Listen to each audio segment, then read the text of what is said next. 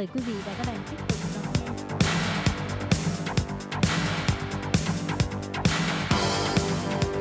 Đây là đài phát thanh quốc tế Đài Loan RTI, truyền thanh từ Đài Loan. Mời các bạn theo dõi bài chuyên đề hôm nay.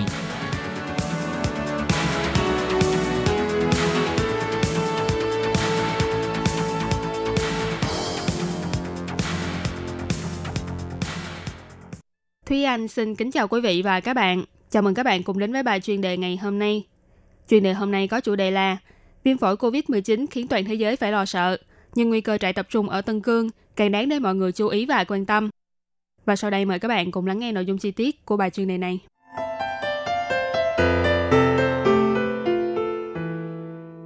Trong lúc dịch viêm phổi COVID-19 hay thường gọi là dịch viêm phổi Vũ Hán vẫn đang lan rộng ra toàn cầu, mọi người đều dồn hết sự quan tâm vào những con số xác định nhiễm bệnh hay con số tử vong ở nơi phát sinh ra bệnh đầu tiên, thành phố Vũ Hán.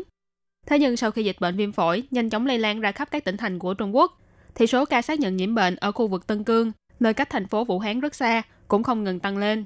Việc này khiến cho nhiều người lo lắng rằng, một khi trại tập trung ở Tân Cương xuất hiện trường hợp nhiễm bệnh, thì sức khỏe của hơn triệu người Duy Ngô Nhĩ bên trong trại tập trung này cũng sẽ khó mà được đảm bảo. Căn cứ theo số liệu thống kê của chính phủ Trung Quốc, khu tự trị Duy Ngô Nhĩ ở Tân Cương đã có hơn 60 ca nhiễm dịch viêm phổi COVID-19. Mặc dù các nước vẫn chưa biết liệu hiện tại dịch bệnh đã xâm nhập vào trại tập trung ở Tân Cương hay chưa, nhưng những người Duy Ngô Nhĩ đến từ Tân Cương, có người nhà bị bắt giữ trong trại tập trung như là Ali Minue Yusufu thì cảm thấy vô cùng lo lắng. Anh cho biết, hiện tại bệnh viện ở các thành phố lớn của Trung Quốc đều đã xuất hiện tình trạng thiếu hụt trang thiết bị y tế. Vậy thì tình hình ở khu tự trị Tân Cương có lẽ sẽ còn nghiêm trọng hơn rất nhiều. Dựa theo thống kê của chuyên gia tại Liên Hiệp Quốc, khu vực Tân Cương có ít nhất hơn một triệu người Duy Ngô Nhĩ và người Hồi giáo bị giam giữ trong các trại tập trung tại đây.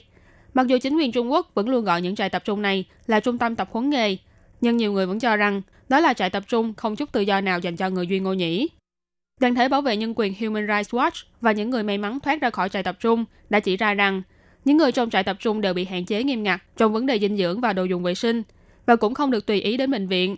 Ngoài ra bên trong trại tập trung, đất chật người đông, khó mà tránh khỏi việc tiếp xúc với người khác. Người thoát khỏi trại tập trung cho biết, tình trạng vệ sinh trong trại rất tồi tệ.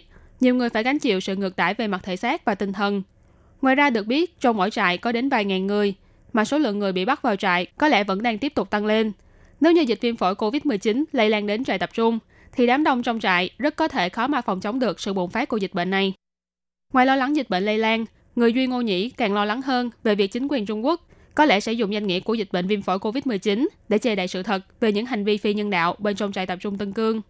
Baram Sintas, một người Duy Ngô Nhĩ đấu tranh về nhân quyền đang sinh sống tại Washington DC, bày tỏ rằng dịch viêm phổi COVID-19 có thể sẽ bị chính quyền Trung Quốc lợi dụng để làm lý do giết hại những người Duy Ngô Nhĩ đang sinh sống trong trại tập trung. Họ có thể nói rằng chúng tôi không giết hại người dân, là dịch bệnh đã giết chết họ. Kabinue Aini, một người Duy Ngô Nhĩ đang sinh sống tại hải ngoại và đã mất liên lạc với người nhà tại Tân Cương, cũng tỏ ra vô cùng lo lắng. Cô e sợ rằng người nhà của mình đã gặp phải bất trắc, nhưng chính quyền Trung Quốc có thể sẽ nói rằng họ đã chết do dịch viêm phổi. Cô hy vọng Liên Hiệp Quốc có thể can thiệp vào việc này. Thế nhưng đương cục Trung Quốc vẫn luôn phủ nhận tất cả các cáo buộc về hành vi phi nhân đạo đối với người Duy Ngô Nhĩ, đồng thời nhấn mạnh rằng mọi biện pháp, quyết sách áp dụng tại trung tâm tập huấn nghề Tân Cương đều là để dự phòng sự nảy sinh và lây lan của chủ nghĩa khủng bố hay chủ nghĩa tôn giáo cực đoan.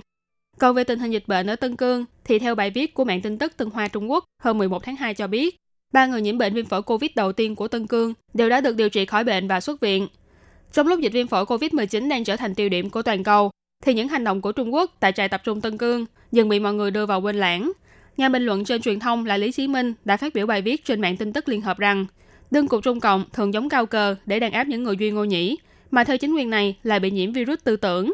Thế nhưng lại không thể xử lý và khống chế con virus thật đang lan truyền bệnh khắp mọi nơi. Giống như dịch bệnh SARS năm 2002, cũng là do chính quyền Trung Quốc lúc đó cố tình che giấu thông tin dịch bệnh mà khiến cho virus SARS lây lan ra toàn thế giới. Hiện tại dịch viêm phổi COVID-19 vẫn chưa có dấu hiệu dừng lại. Người phát ngôn của Đại hội đại biểu Duy Ngô Nhĩ Thế giới, Dissat Rashid nhắc nhở rằng Trung Cộng rất có thể vì để ổn định chính trị mà che giấu sự thật về tình hình dịch bệnh ở Tân Cương. Ông cũng kêu gọi xã hội quốc tế đừng nên bỏ quên những người Duy Ngô Nhĩ đang bị đàn áp chính trị ở Trung Quốc. Đồng thời cũng kêu gọi Hội chữ thập đỏ quốc tế hãy cử chuyên viên đến Tân Cương để nắm bắt tình hình lây lan của dịch bệnh và để cho thế giới biết được rằng người Duy Ngô Nhĩ tại địa phương có đang phải đối mặt với nguy cơ lây nhiễm hay không. Các bạn thân mến, vừa rồi là bài chuyên đề ngày hôm nay do Thúy Anh biên tập và thực hiện. Cảm ơn sự chú ý lắng nghe của quý vị và